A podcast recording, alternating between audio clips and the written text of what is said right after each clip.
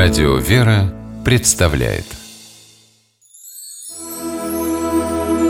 Богослужебные песнопения православного храма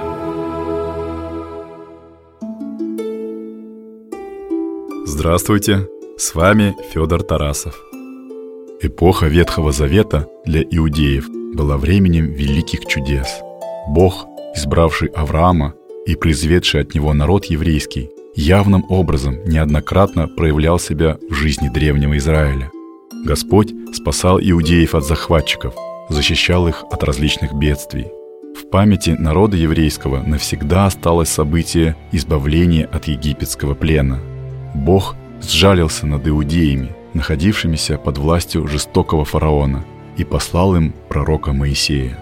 Тот, благодатью Божией, сотворил множество чудес и освободил евреев – Правда, те постоянно сомневались в могуществе Моисея. В особенности сильно эти сомнения проявили себя, когда иудеи, придя на берег Красного моря, поняли, что за ними гонится военный отряд во главе с самим фараоном. Моисей надеялся на Бога и по его велению приказал морю расступиться. Красное море разделилось, открылось сухое дно. По нему евреи добрались до противоположного берега – Египтяне же, продолжавшие погоню, погибли. Вода поглотила их. Шли века. Память об исходе из Египта сохранялась еврейским народом. Но вот наступило время для великого чуда – пришествия в мир Сына Божия. И оказалось, что переход иудеев через Красное море не только исторический эпизод, но и пророчество об этом грандиозном событии. Именно такая идея вложено в догматик пятого гласа, особой мелодии распева, песнопение догматического вероучительного содержания. Комментирует священник Антоний Борисов. Догматик пятого гласа, наряду с подобными ему произведениями иными догматиками, был написан святым Иоанном Дамаскиным в начале VIII века. Святой Иоанн поставил перед собой задачу в богослужебных песнопениях изложить важнейшие элементы православного вероучения. Например, учение о Богородице и Деве Марии. Ее личность и служение он сравнивает с событием перехода иудеев через Красное море. Послушаем текст догматика в русском переводе. В Красном море образ невесты, брака не познавшей, был начертан некогда. Там Моисей, разделитель воды, здесь же Гавриил, служитель чуда. Тогда морскую глубину, не омочив ноги, прошел Израиль, Ныне же Христа без семени родила дева. Море после прохода Израиля осталось непроходимым, непорочное по рождении Эммануила осталось неповрежденной. Боже сущий и предсуществовавший и явившийся как человек, помилуй нас. Народ еврейский перешел через Красное море и избавился от господства Египта. Христос пришел в наш мир и спас человечество от власти греха.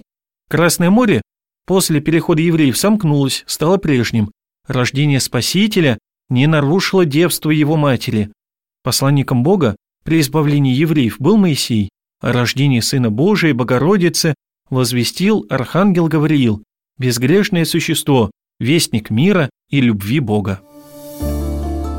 Догматик пятого гласа, как и прочие догматики, поется только на вечернем богослужении, но не каждом, а только накануне воскресения. Церковь в этот день молитвенно вспоминает жизнь Христа, Его пришествие в мир и подвиг искупления. Послушаем догматик пятого гласа в исполнении хора Валаамского Спаса-Преображенского монастыря. В черне море, не брачные невесты,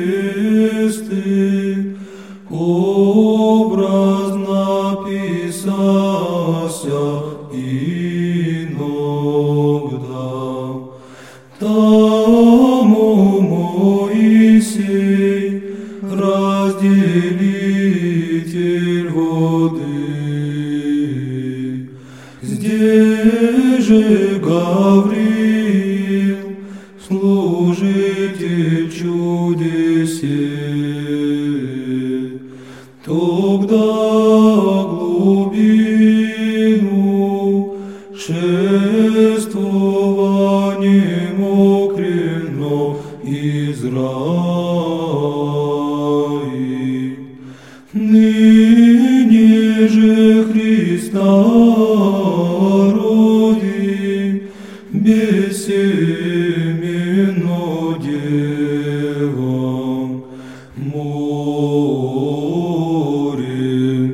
по прошествии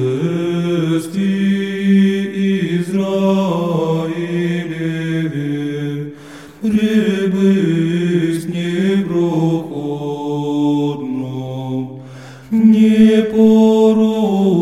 Непорочная по рождестве Мануилеве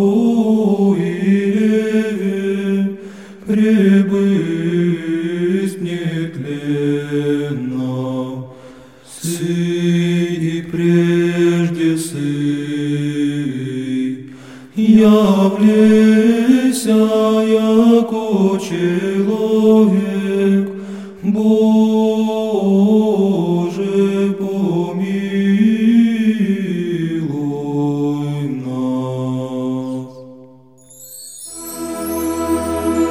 Богослужебные песнопения православного храма.